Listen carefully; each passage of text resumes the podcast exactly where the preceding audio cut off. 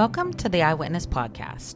I'm your host, Kelly Jo Wilson, and this is the show for women who struggle to accept their worth but want to embrace their gifts and share their witness for Jesus. Our show today is part two of my interview with CJ Milacci, my friend and fellow author, who has already told us her story or the part of her story about how she really struggled with loneliness and a lack of fellowship that caused her to go into a dark time in her life.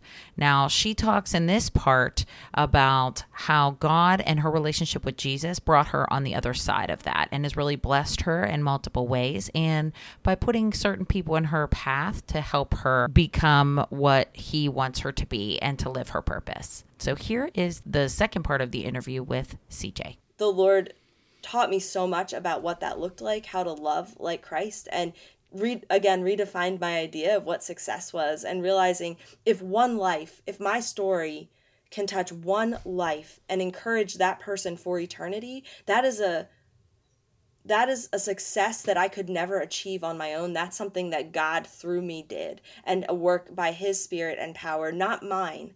And that would be a success that would radiate through eternity. And I no longer needed a stadium of fans. I needed to just faithfully do the work God called me to and let Him, by His grace, potentially, hopefully, prayerfully reach that one person with the truth that hope can pierce even the darkest of situations.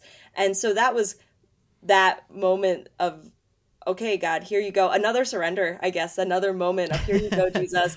And then we he um brought me to all these great resources. I started writing again. That's when I met you, Kelly. We got involved in the same accessibility group. I started listening to this podcast and taking every course that the host recommended or taught himself and just started learning more and more about writing but with now this goal of I want to reach that one that one person with this message that God's put on my heart and you know and then i want to reach that next person if he if he will let me if he will be so gracious. And that's kind of what pushed me to where i'm at now.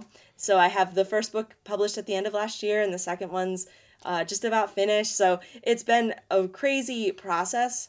And that's like the cliff note version. Kelly knows more of it even.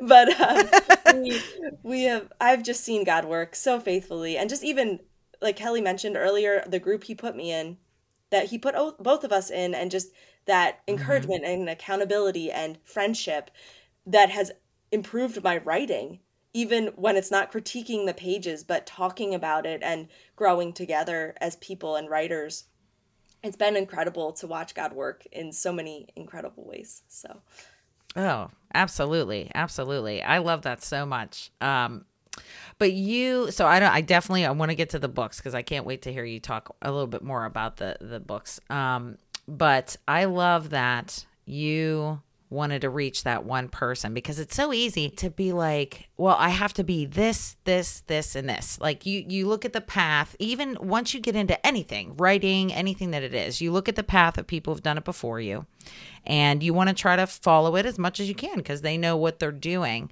Uh, but sometimes it can get really hard because you get caught up in that in like the seeing the forest for the trees kind of thing you yeah. know like you're not sure and you want to do everything right and this and that so that's why like you said another surrender moment it's a continuous surrender mm.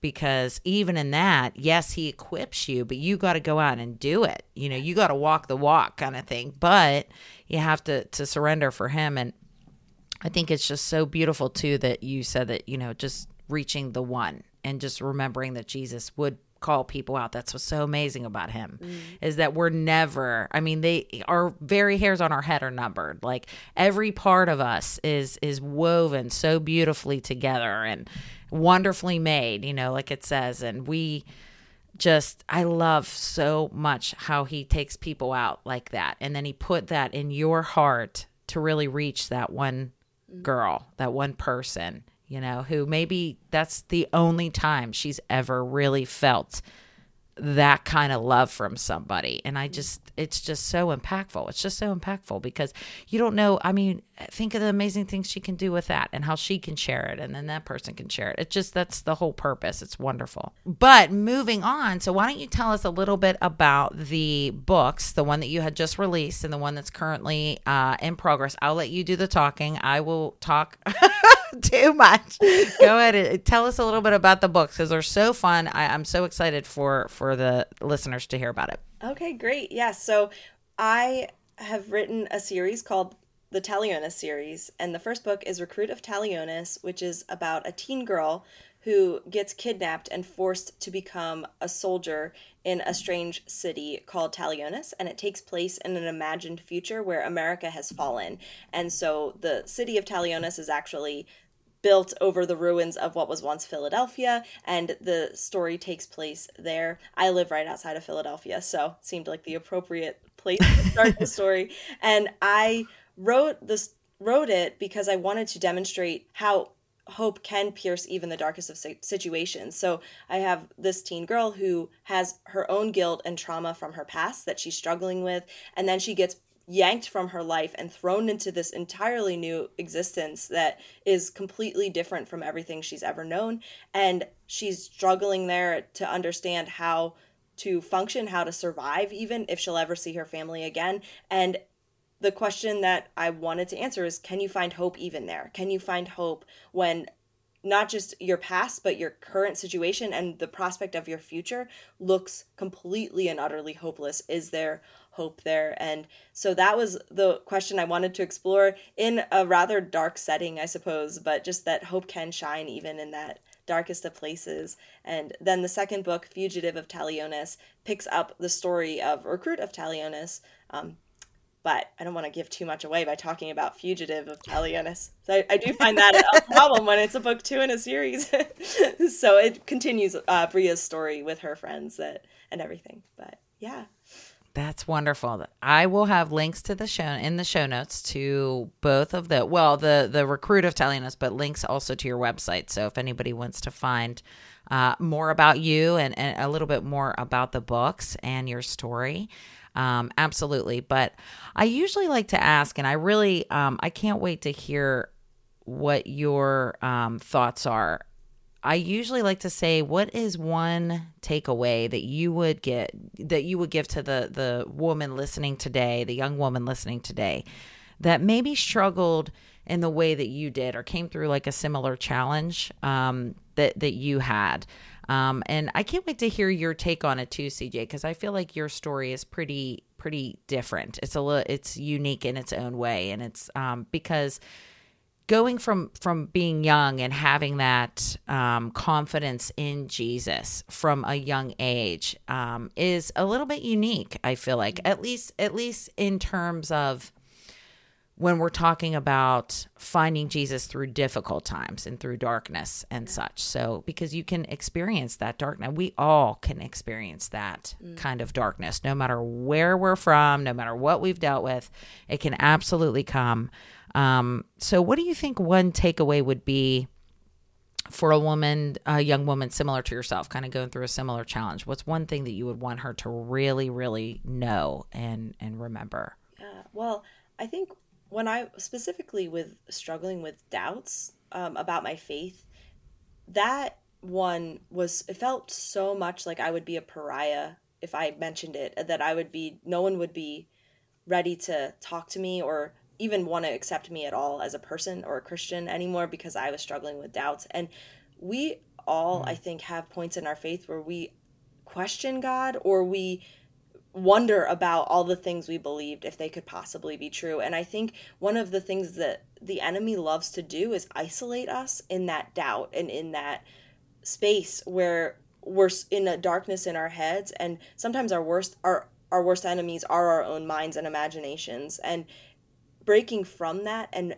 really being vulnerable with somebody you can trust people around you you you might be surprised at how many have struggled with doubt at some point in their walk and how many have struggled with a dark season. And i think just recognizing that we can't do it alone um, we do need others in our lives and it's okay to reach out and be honest like this is where i'm at right now and then that's when we can move forward. And I just love to see Jesus with those that struggled in the gospels. Now it's it's different right? They were physical infirmities often that we see but also just um you know demonic possession and all that kind of stuff but i feel like the ones that he pulled aside and he talked to it would be like the man who was blind and he's yelling out to jesus calling for his help and jesus goes over to him and he literally says to him what do you want? What do you want? What do you need? And it seems so obvious. The man wanted to see but Jesus asked right. him to identify his problem, to identify his struggle and his need. And that's when Jesus met him, after that identification happened. And I think so often we need to, before God and with those who he's put in our life, to support us and be there for us. Um, we need to be open. We need to identify the space that we need God to work in. And we need to be like, this is my need right now. This is where I'm at. It's not beautiful. It's real ugly. I feel awful in it, but it's true. It's where I'm actually at right now. And that's when Jesus can actually start to work because he wants to identify the root of the problem. He doesn't want all of your Christian answers. He knows what you're feeling and thinking already. So, first being honest with him and then being honest with those around us. Um, I feel like if you're in that dark place, that would be my, my biggest recommendation. And if you don't have someone, if you're new to your walk with Jesus, and you're feeling like this bombardment of crazy because first of all the enemy hates it when you want to follow jesus. He doesn't like that. So he's gonna allow struggles to happen in our lives. He wants he wants to push you away from god. He wants to isolate you. But in that time like look for those people whether it's in your church i'm sure if you wanted to email kelly or even me and just ask for someone to pray for you absolutely yeah like we we will absolutely that. yes yeah so you, you're not alone I think that's the biggest thing. You're not alone and Jesus will bring you through. And I I remember being in that position like I said and not liking to hear that because you I wasn't sure if it was true, but on the other side I can honestly say in the darkest of valleys in the shadow of death, he met me and he walked me through and brought me back to life. Mm. And he can do the same for you. Yes. Wonderful. Wonderful. Thank you so much for that. Honestly, I hope that if you're listening today, just know that you are not alone. And that's just wonderful, CJ. Thank you so much. Um, was there any now you you've kind of had the word ingrained in you. So it, was there a verse? Because you've you've kind of touched on a few verses today which i will definitely uh, uh, link in the show notes as well. But was there one verse that really resonated with you that really kind of helped you remember? Because sometimes when you're in a tough place mm-hmm it's hard to remember much of anything. You feel like chaos, even if you're alone and in your mind. Mm. Uh, so, was there any verse that really resonated with you that could help someone listening today? Yeah, I my verse that I think I came back to time and time again. There were there are several, but one in particular was Second Corinthians 12, 9. And it says, um, My grace is sufficient for you, for my strength is made perfect mm. in your weakness. And that was the verse that just I think was the rock I kept coming back to to stand on. It's like, okay, Jesus, you this is true. I'm going to believe this is true that your strength is made perfect in my weakness and your grace is sufficient. And uh, that really was something that I watched him prove to me. It was like, this is your promise, God. And now prove it. And then he did. so he really did show me mm. that even in the weakest of moments, his grace was sufficient and his strength was made perfect. It's something I've watched him do time and time again in the years since as well, which has been beautiful. He's shown me that verse in new ways. I think that's one that will forever resonate in my heart. So, yeah. Absolutely. That's such a wonderful verse. Uh, and uh, we've talked about it on this podcast frequently too. It's funny that you say that one because it's it's very very true. And it's but it, it's true and it sounds wonderful, but when it really you are walking it and you can see it and you can see his strength coming through when you feel weak and completely inadequate it is amazing. It's very transforming. I love that. I can't wait to put that in the show notes too so I will definitely put your website, uh, links to your website, links to your to your book, and everything in the show notes for everyone today because we are uh, about at time. And um, did you have any last encouragements you wanted to share before we go today?